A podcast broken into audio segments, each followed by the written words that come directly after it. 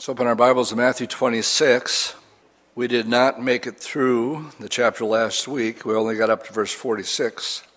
And uh, so we'll start with 47, but I just don't want to jump into the middle of a chapter but without doing a little bit of a review. So let's go back to chapter 26. Again, the first uh, five verses will lay the outline for the time that uh, 26 and 27 is going to take place. Came to pass when Jesus had finished all these sayings that he said to his disciples. After these sayings, again, is what we call the Olivet Discourse, which is um, Matthew 24 and 25.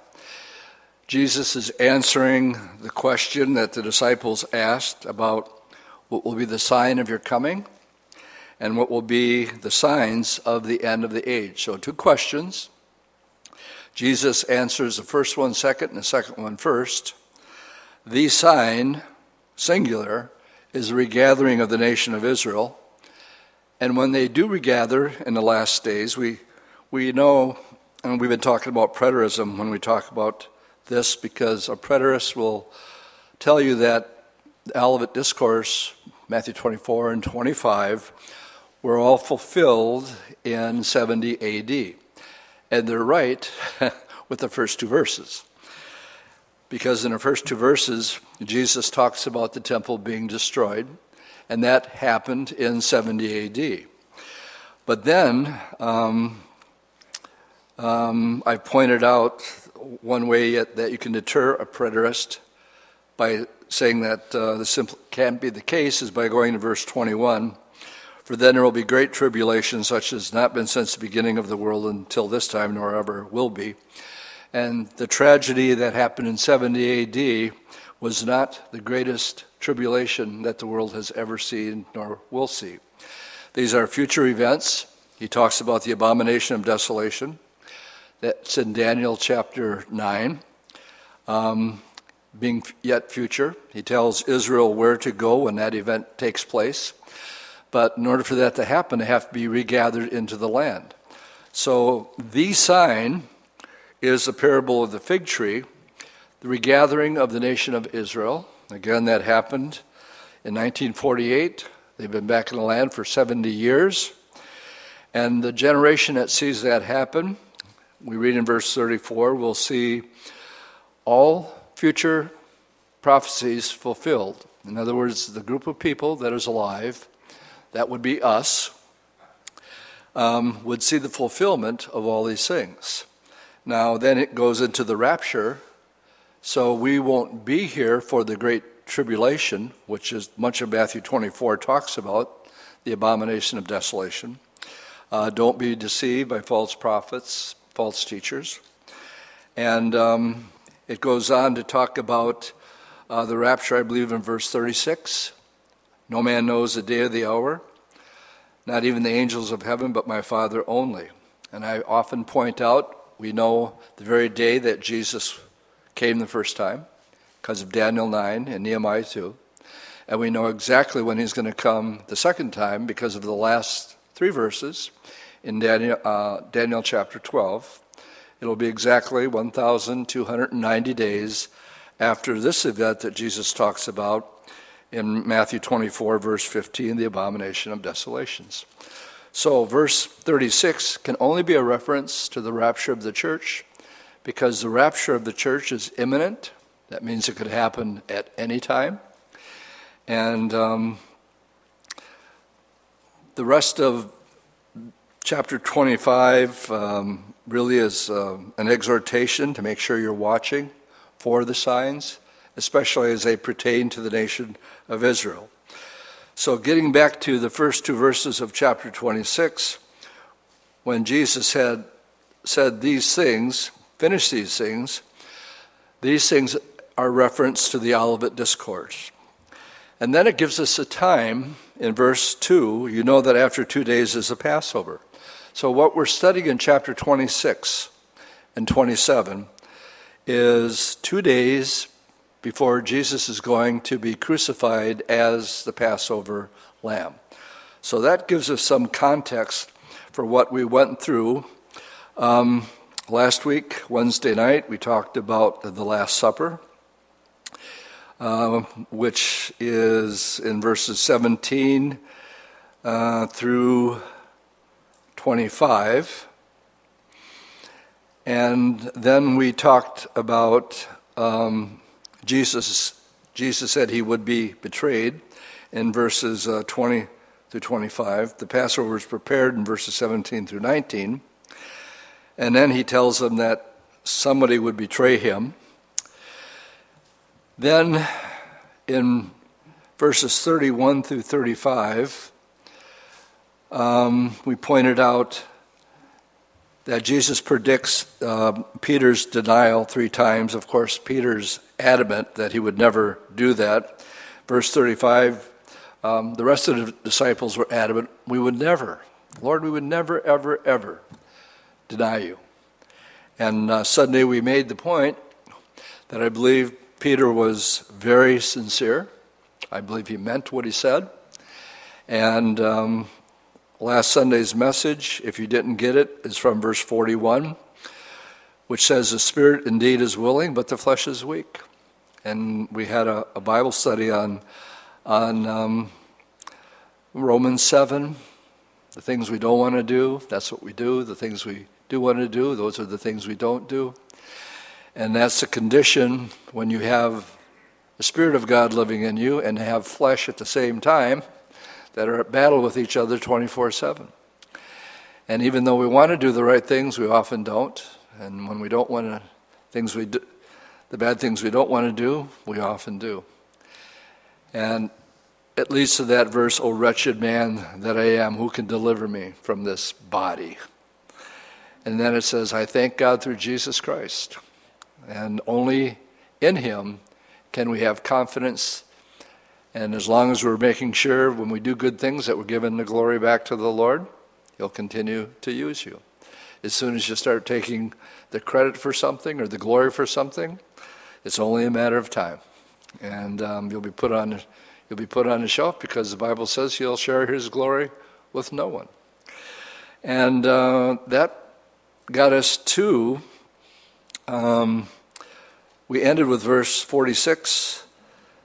It just seemed like a good place to end the Bible study because it says, "Rise, let us let us get up and go." So I thought that's a good place to end the Bible study. Rise, let's get up and go. But now we're back.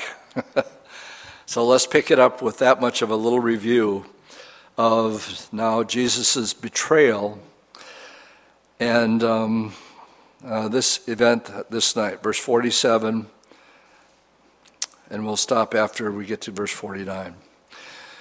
And while he was still speaking, behold, Judas, one of the twelve, with a great multitude, with swords and clubs, came from the chief priests and elders of the people now his betrayer had given them a sign, saying, Whomever I kiss, he is the one.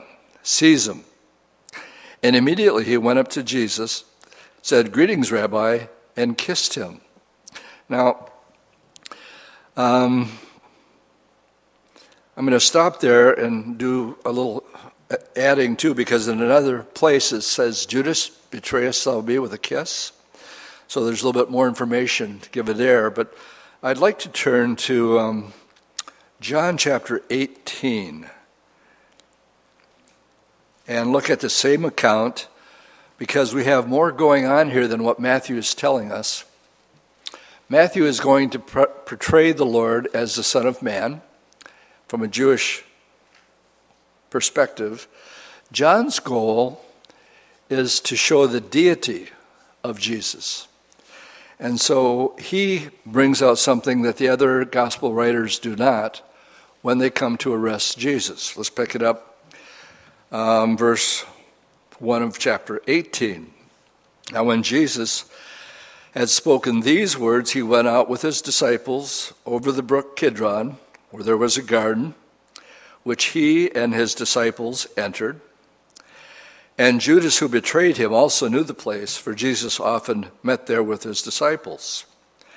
Then Judas, having received a detachment of troops and officers from the chief priests and Pharisees, came there with lanterns, torches, weapons. Jesus, therefore, knowing all things that would come upon him, and this is important, he knew what was about to take place, went forward and said to them, Who are you looking for? Whom are you seeking? And they said, Jesus of Nazareth. And Jesus said to them, Now I'm reading from the New King James, I am He. And the He is in italics because it's not there in the original writing. He's actually saying, I am. It's the same voice that would have been from the burning bush, I am that I am. Um, seven times in John's Gospel, um, we'll have I am statements. I am the way, the truth, and the life. I'm the good shepherd. I'm the door, and so on and so forth. Um, and here's one of the places where he just addresses them with the word I am. And Judas, who betrayed him, also st- stood with them. Then, when he said, I am, he, the he shouldn't be there, they drew back and fell to the ground. Now, this is not in Matthew's account. And, um, you know, Jesus said, No man takes my life. I have the power to lay it down, and I have the power to raise it up. And I think he's just proving that point right here. Who are you looking for? Jesus of Nazareth. I am. And they all step back and fall down. As far as I know, this is the only place where you can have a biblical being slain in the spirit. I can't find another place where it's legit. But what happened here is they all fell down and they should have stayed there. I would have went home at this point. And but just let that sink in. The Lord is showing them, you guys think you're coming to take me. You're not. We're going to read in Matthew's account when Peter gets a little besides himself and takes off the ear of the high priest servant. The last miracle Jesus does is stick it back on. He said, Peter, put it away. Don't you think that I could pray for 12 legions of angels right now?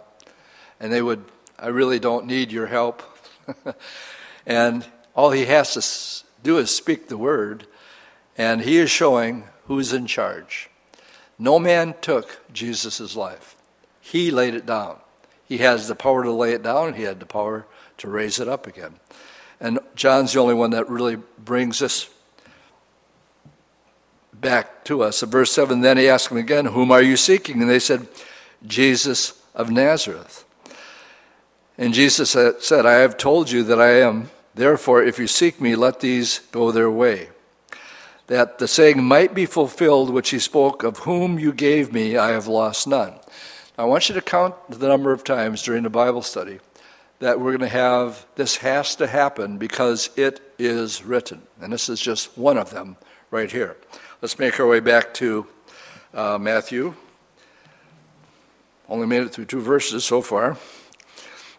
But that's John's account of this.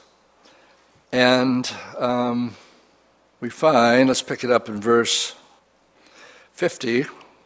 Jesus said unto him, Friend, why have you come? Then they came and laid hands on Jesus and took him. And suddenly, one of those who were there, I don't know if John's tried to protect Peter. In the other Gospels, it comes out, and John tells us it was, it was Peter that did this. Um, Jesus stretched out his hand and drew the sword and struck the servant of the high priest and cut off his ear. I can see Peter just sort of waking up from his nap and seeing this crowd. I think he's a little startled. And um, he just rips out his sword and he starts flaying away.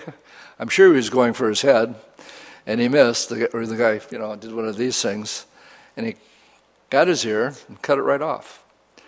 And um, um, the Lord sort of rebukes him. He, he says in verse 52 Put your sword in its place, for all who take up the sword will perish by the sword. Peter, don't you think I cannot now pray to my Father, and he will provide me with more than 12 legions of angels? I went online because I wasn't sure exactly in the Roman times how they classified their legions, only to find out that they did it different from Jesus' time up to 100 AD. And they changed it again Uh, they enlarged the legions in about 300 AD, but as close as I could figure out, at least a thousand. So we're talking 12,000 angels to take care of this crowd when Jesus already put them in their place by just speaking his word. And then verse 54 is again, nothing, can, nothing is going to change. Everything that we studied in the Olivet Discourse about the abomination of desolation, the rapture of the church, the great tribulation, the second coming of Christ, nothing can change that because of verse 54. How then could the scriptures be fulfilled that this must happen thus? And here the Lord is saying everything that's taking place is the very reason I came in, into this world. It has to happen. The scriptures must be fulfilled.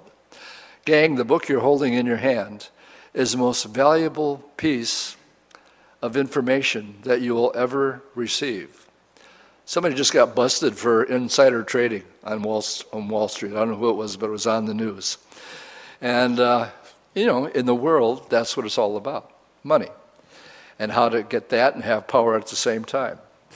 And, um, you know, when you're not saved, um, if you can get insider trading, insider information, buy a stock before it soars or sell it before it bombs, you can make money on, on both ends. And, um, um, and yet, Jesus said to the, to the man who was very, very wealthy, so much so he had to build bigger barns for all of his stuff. And when he was done with this, building his new barn, he just said, Kick back, take it easy, eat, drink, and be merry. And um, the Lord says, You fool, because all your hard work and all that you've done, you don't know that your soul is going to be required of you this night, then all of your work and all the things that you did is going to mean absolutely nothing. It's going to belong to somebody else. So, the wise thing is what Jesus said in Matthew 5 and 6 Seek first the kingdom. Where your heart is, that's where your treasure will be. And um, again, I don't want to be misunderstood when I talk like this because I think um, Paul's going to later say, if you don't work, you don't eat. I think uh, if you're a Christian, you should be the best worker in your place of employment. People should know you're a Christian, and um, you should uh, be the best at what you do because your work is being a witness too. But it should be in second place that you're a Christian first, and then, then whatever your job title is after that. Um, that's the order seeking first the kingdom. So this, this is a very special scripture to me. But all this was done that the scriptures of the prophets might be fulfilled. Then all the disciples forsook him and fled. Well, go back to uh, chapter 26, verse 31. He says, All of you will be made to stumble because of me this night, for it is written. Again, it's scripture. I will strike the shepherd, Jesus, and the sheep of the flock will be scattered. Well, right now, um, Jesus and John says, okay, you can have me, let the others go. In Mark's gospel, which is really Peter's account, Mark talks about himself because Mark made a break for it, but evidently he had a robe on. And they got his robe and he ran away in his Fruit of the Looms. That's what's being implied. And he writes about it because it's really Peter's I think Peter's um, um, gospel, but Mark is the one who is penning it. But he makes a reference to himself at this point, and when they scatter, because they do all scatter. And so now that gives, gets us through verse 56. Um, 56, but all this was done that the, by the prophets that it might be fulfilled. At this point, I would like you to turn to the book of Lamentation. And um, um, Lamentation, if you want to know where to find that, just go to the major prophets. And after the prophet Jeremiah, you will find the book of Lamentation. Now, if I'm reading Lamentation and I wasn't told what was in view here, what scripture was being fulfilled, um, I would be reading this and I wouldn't have caught it except for the words, the anointed of the Lord. So in, in Lamentations 4, verse 20, it says, the, the breath of our nostrils, the anointed of the Lord was caught in their pits, is actually a reference to them taking Jesus at this point. And I would read right over it if it didn't say, um, the anointed of the Lord, of who he said, Under his shadow we shall live among the nations. It's a reference to the Lord, of course, and um, one of the scriptures that he's talking about here in verse 56. Back to Matthew 26, verse 57. And those who had laid hold of Jesus, now the disciples have scattered, led him to Caiaphas the high priest uh, where the scribes and the elders were assembled. But Peter followed him at a distance to the high priest's courtyard, and he went in and sat with the servants to see the end. Now the chief priests and the elders and the council sought false testimony against Jesus to put him to death, but they could find none.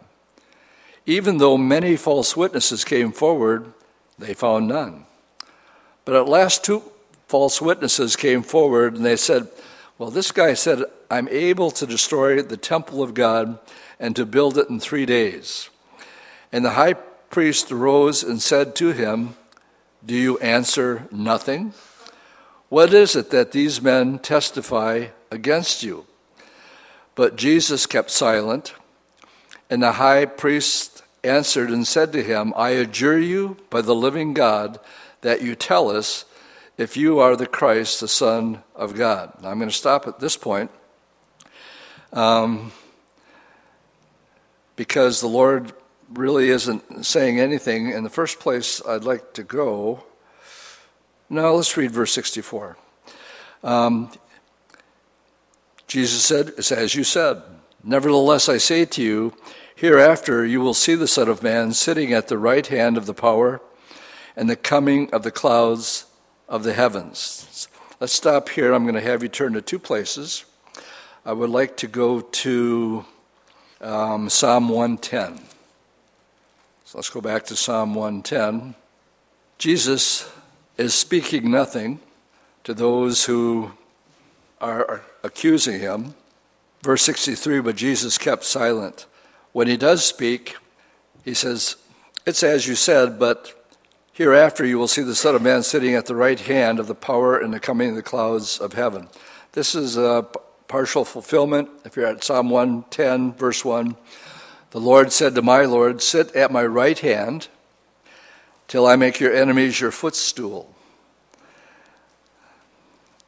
And um, this, this is uh, mentioned um, um, in several places, 1 Corinthians 15 also.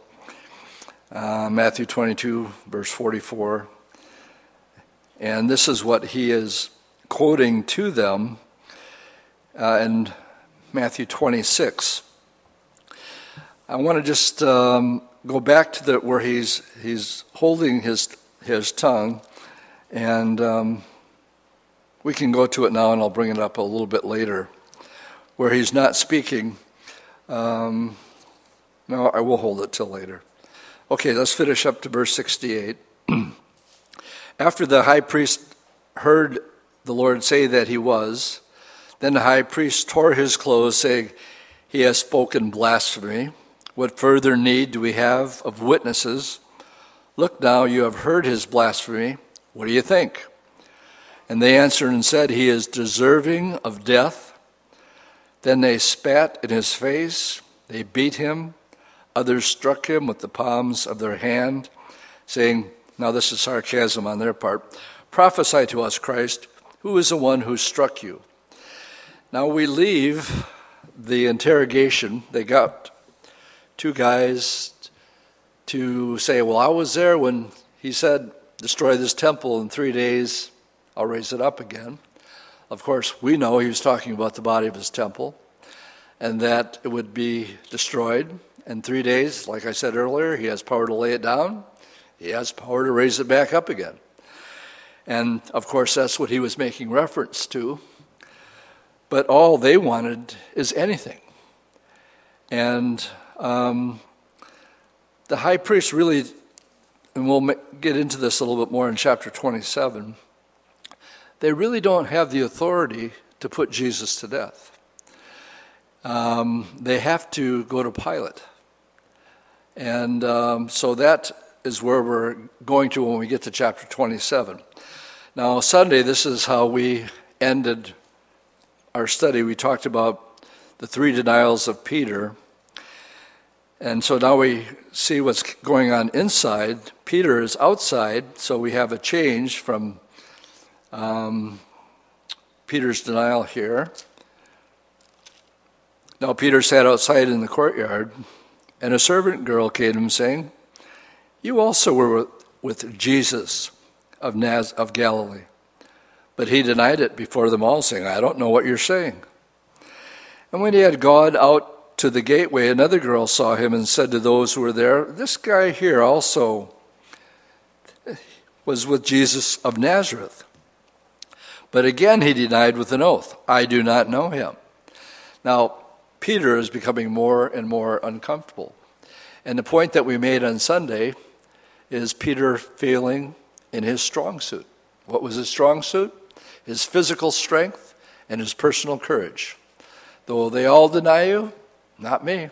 I'm going to die with you. And um, when it happened a third time, after a while, Mark's gospel tells us it's an hour between that event and what happens next. And after a while, those who stood by came to him and said to Peter, Surely you also are one of them because you speak like a Galilean. Evidently, the Galileans had their own special little accent that they picked up on. Then, the unthinkable, he began to curse and swear. He says, I do not know the man. And immediately the rooster crowed. The other Gospels add to this that when this happened, while the rooster was crowing, Jesus turns, looks at Peter. Peter turns and looks at the Lord. And Peter is completely broken at this point, and he goes out and he weeps bitterly.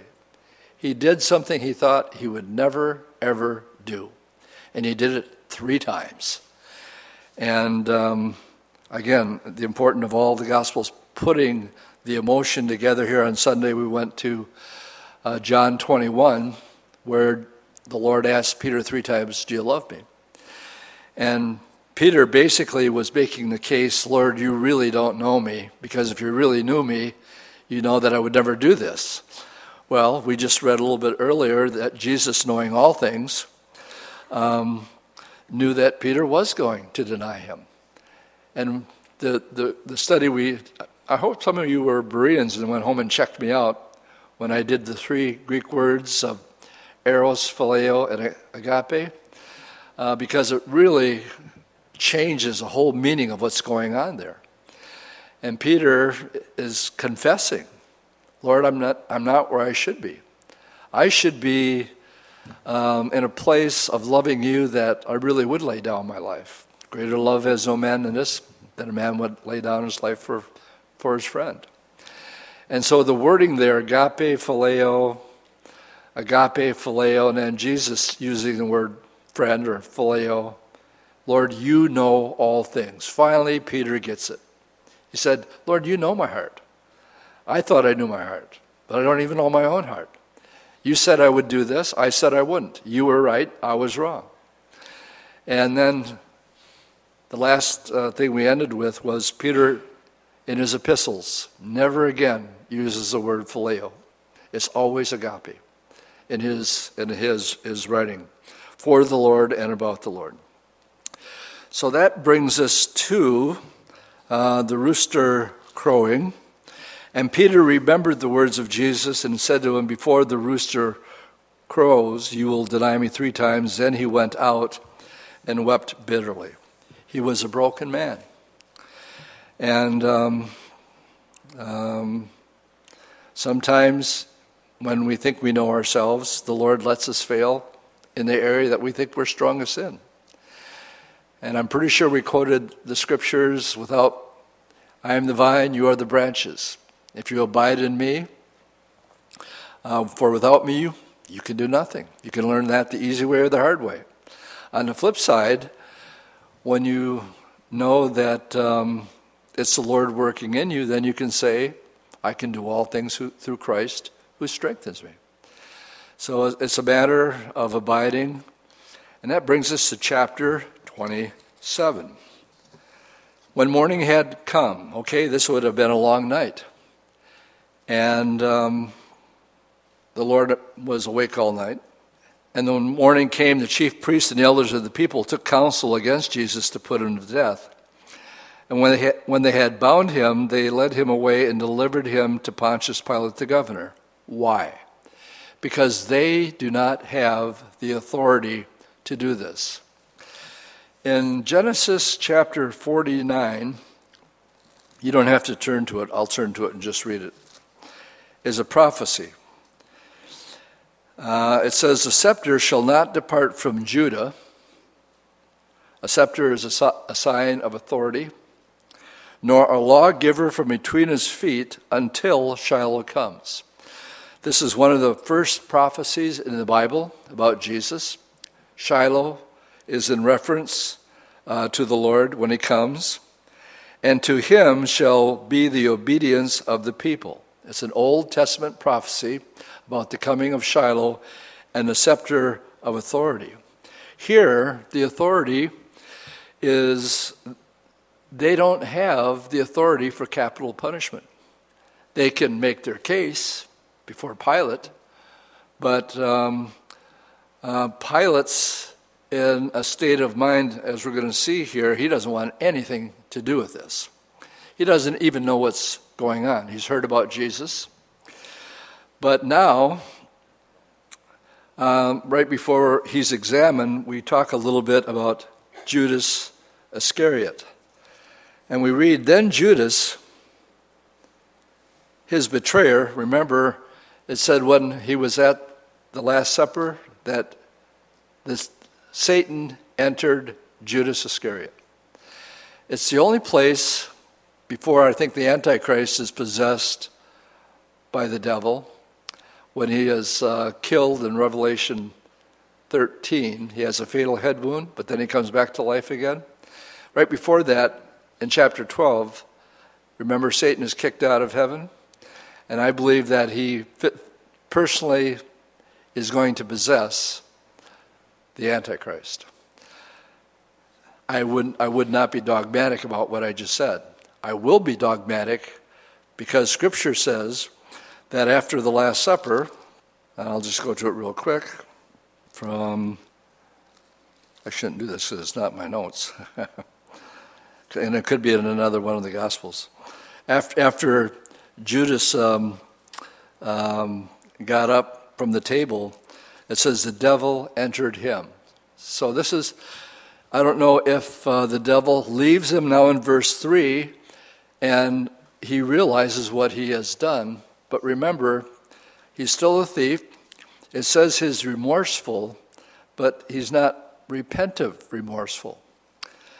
Verse 3 Then Judas, his betrayer, seeing that he had been condemned, his job was done, was remorseful and brought back the 30 pieces of silver to the chief priest and the elders.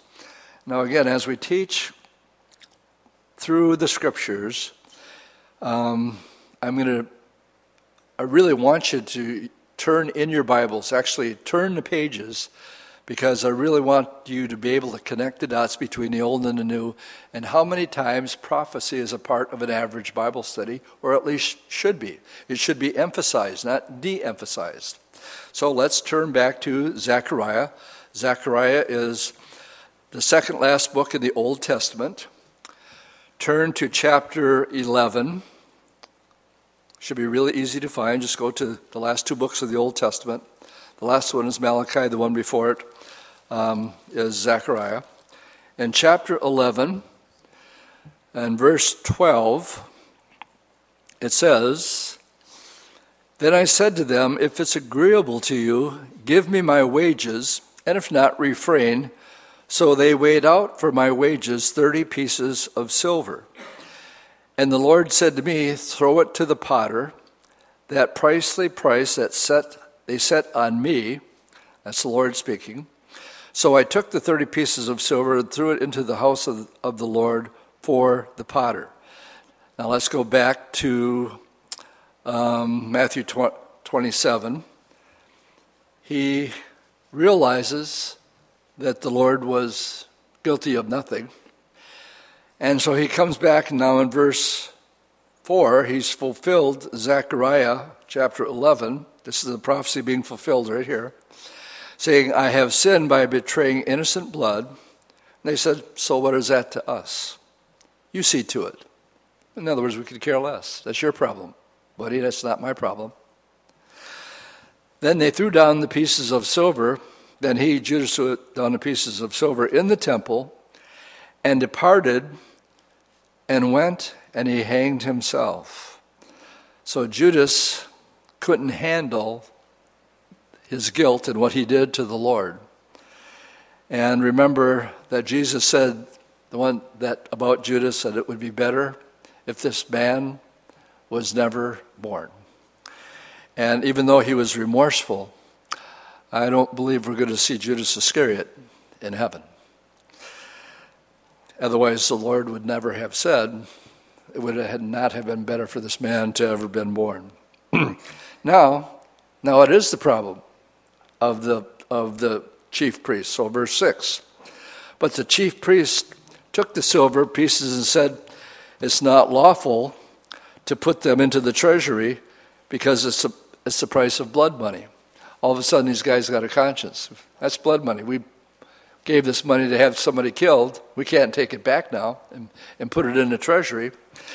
And so they took counsel and, and bought with them the potter's field, just like Zechariah said, to bury strangers in. Therefore, that field has been called the field of blood to this day. Then was fulfilled what was spoken by Jeremiah the prophet, saying, and it's also in Zechariah 11, also in Jeremiah. And they took the 30 pieces of silver, the value of him who was priced, whom they of the children of Israel pierced, and gave them for the potter's field as the Lord had directing them. And here they think they're doing, they're just, they have no idea that they're just following marching orders because God knew exactly what was going to happen. They have to do this. They have to take this 30 pieces of silver. They actually have to buy the potter's field. Why? Because Zechariah says so. It's written. And my point here is if it's written, like Jesus said earlier, this has to happen. So everything that we, if, if we look at the, the scriptures in a way that nothing's going to change. If this book says it, like I said, this is the most valuable tool and resource that we own. And you know, can know for a certainty uh, how it's all going to turn out. The only thing that the Lord tells us to do is make sure you don't make the same mistake that Lot's wife made. And that's by looking back and thinking that you're missing out on something in this world. Remember the story of the guy with the bigger barns. You can be working for it all now, and you could die tomorrow. And then what? It's much better to be faithful in whatever the Lord has given you to do now, and He'll reward you openly for it later. Oh, there's such a good Bible study in this. I'm so torn. Um, but when the Lord made Adam, what did He make him out of? Clay, dirt. In other words, you're dirt, and I'm dirt. And he breathed in the nostril, and he became a living being, a living spirit. But basically, Adam was whole. I believe that he was full of light. And when Adam and Eve sinned, there was a noticeable difference. And all of a sudden, um, he had a death sentence upon him. Oh, he'd lived to be 900 and something years old but he's basically clay. And basically, clay that when a man dies, dust to dust, ashes to ashes. you're broken. And the only way that we, as people of clay, can basically what we are is a picture of this right here. Um, they went and bought a potter's field. Now, what does a potter do with when he's working on his his uh, vase or whatever, whatever, on his wheel, and he's spinning it? Oh, that one broke. He takes it and he throws it out the back door. It, it's, it's no good. But now it's been redeemed for 30 pieces of silver. It's bought. It's a picture of salvation. It's a picture of you and I. We're, we're clay vessels that have been broken. And the only way that uh, it can be redeemed, you can't use that 30 pieces of silver. That was the price for Jesus. It was the price of Jesus that bought that field. It was the blood of Jesus that bought us, and we're the broken vessels. And it's just a, a beautiful picture here and a whole study within itself. I don't. I, I wish I had more time to develop it. I do not. Now we switch gears, and he has taken in verse 11. Now Jesus stood before the governor, and the governor asked him, saying, Are you the king of the Jews? So Jesus said to him, It is as you say. And while he was being accused by the chief priests and elders, he answered nothing. Then Pilate said to him, Do you hear how many things they testify against you? And he answered him not one word, so that the governor marveled greatly. Now, this is in red letters for me. I have a prophecy Bible, and it's got a J by, by it because this also is a prophecy. And again, I want to take you back to the book of Isaiah, so please turn with me. Isaiah is right in the middle of, of this, Isaiah chapter 53. And Pilate just cannot, he's watching this man. And he's watching how he's handling himself. He's never seen a man under such self control with the death sentence being asked for him. He's making no defense whatsoever for himself. In Isaiah 53, verse 7, it says, He was oppressed, he was afflicted, yet he opened not his mouth. He was led as a lamb to the slaughter, and as a sheep before its shears is silent, so he opened not his mouth. Turn from here to Acts chapter 8 in the New Testament verse 32, and we have the story of Philip leaving the revival in Samaria to the Gaza Strip, and he doesn't even know why he's going. The Lord just tells him to go. When he gets there, he sees this guy in a chariot who's from Ethiopia. He was in Jerusalem, and he was what I would call an honest seeker. I believe he went to Jerusalem because he heard that's where God is to be worshiped. Just like the Samaritan said, Well, you Jews say that in the temple is where you worship. So I imagine that's why this guy's in Jerusalem. But he doesn't find what he's looking for. And it says in verse 28 he was returning from Jerusalem, sitting in his chariot. He, he was reading Isaiah the prophet.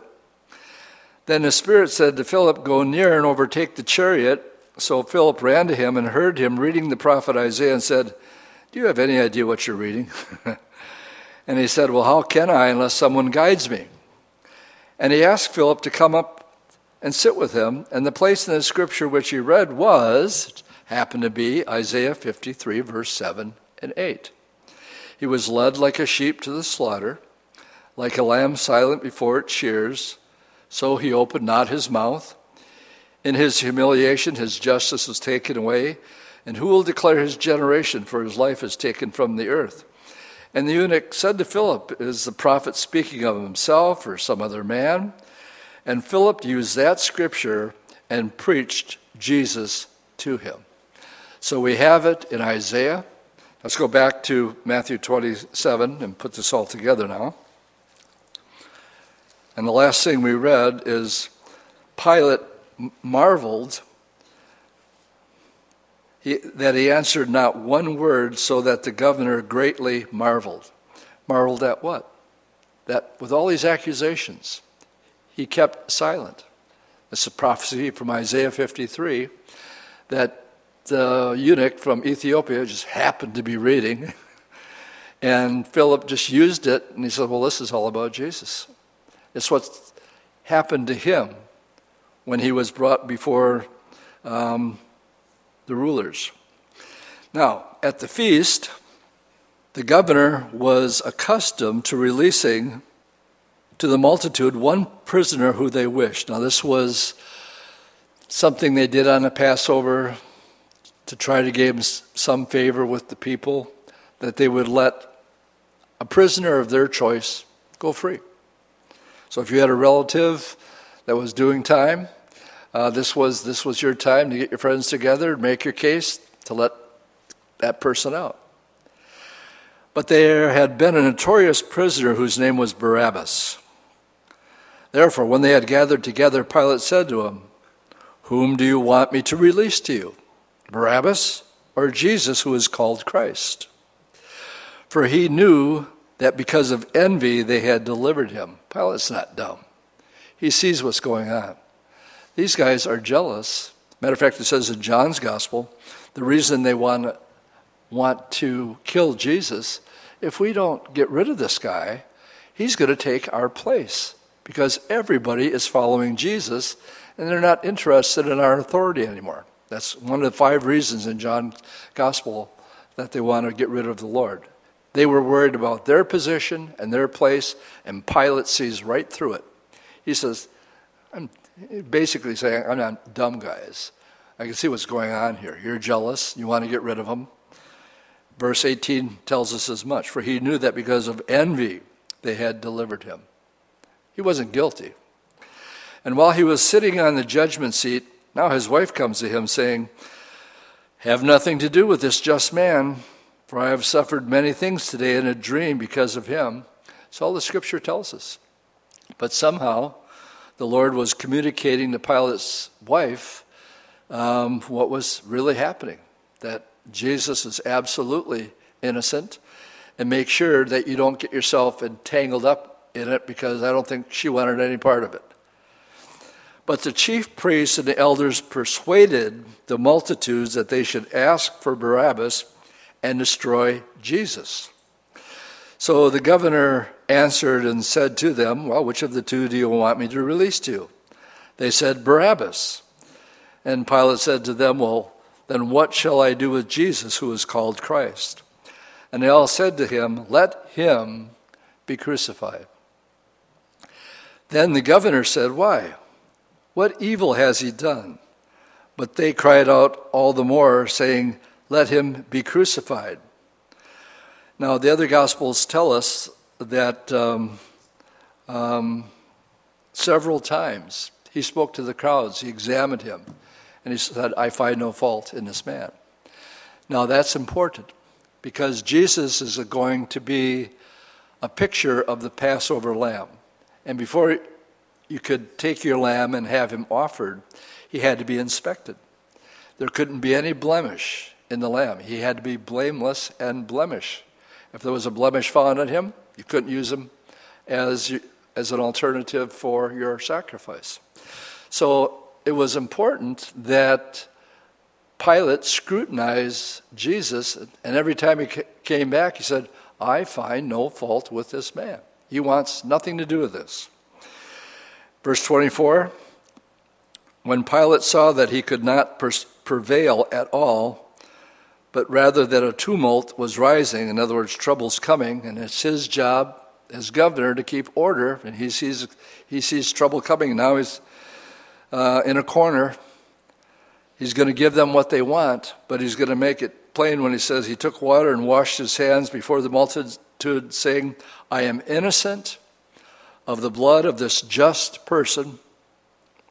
You see to it. And the people answered and said, His blood be on us and on our children. And I want to see if I want to go any farther.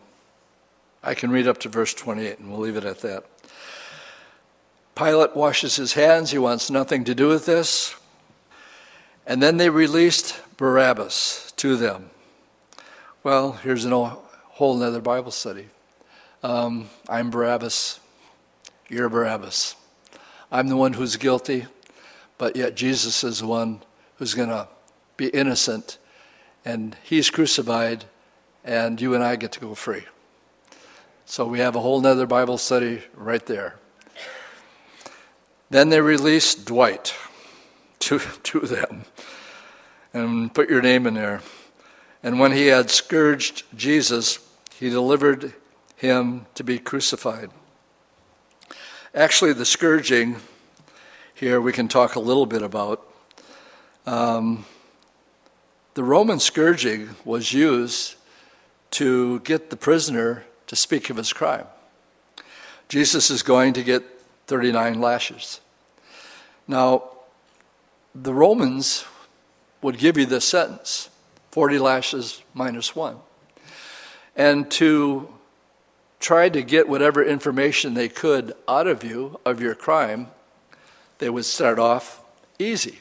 If you're going to get the first, if you're going to get 40 minus one, um, the first one would go, and if they'd say, all right, better start talking or we're going to get, it's going to get worse. Okay, the thief said, what, didn't hurt much, so he doesn't say anything. Next one's a little bit harder. Still no confession. And it escalates all the way up.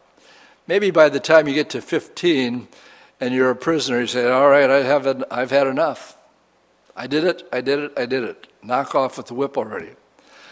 What if you have nothing to confess? He had nothing to confess. He received the full 39 blows, and they only intensified as um, the Romans um, that's one of the great things about going to Israel. They bring in a lot of the customs and the things that the Romans did and, and try to get a confession out of a prisoner.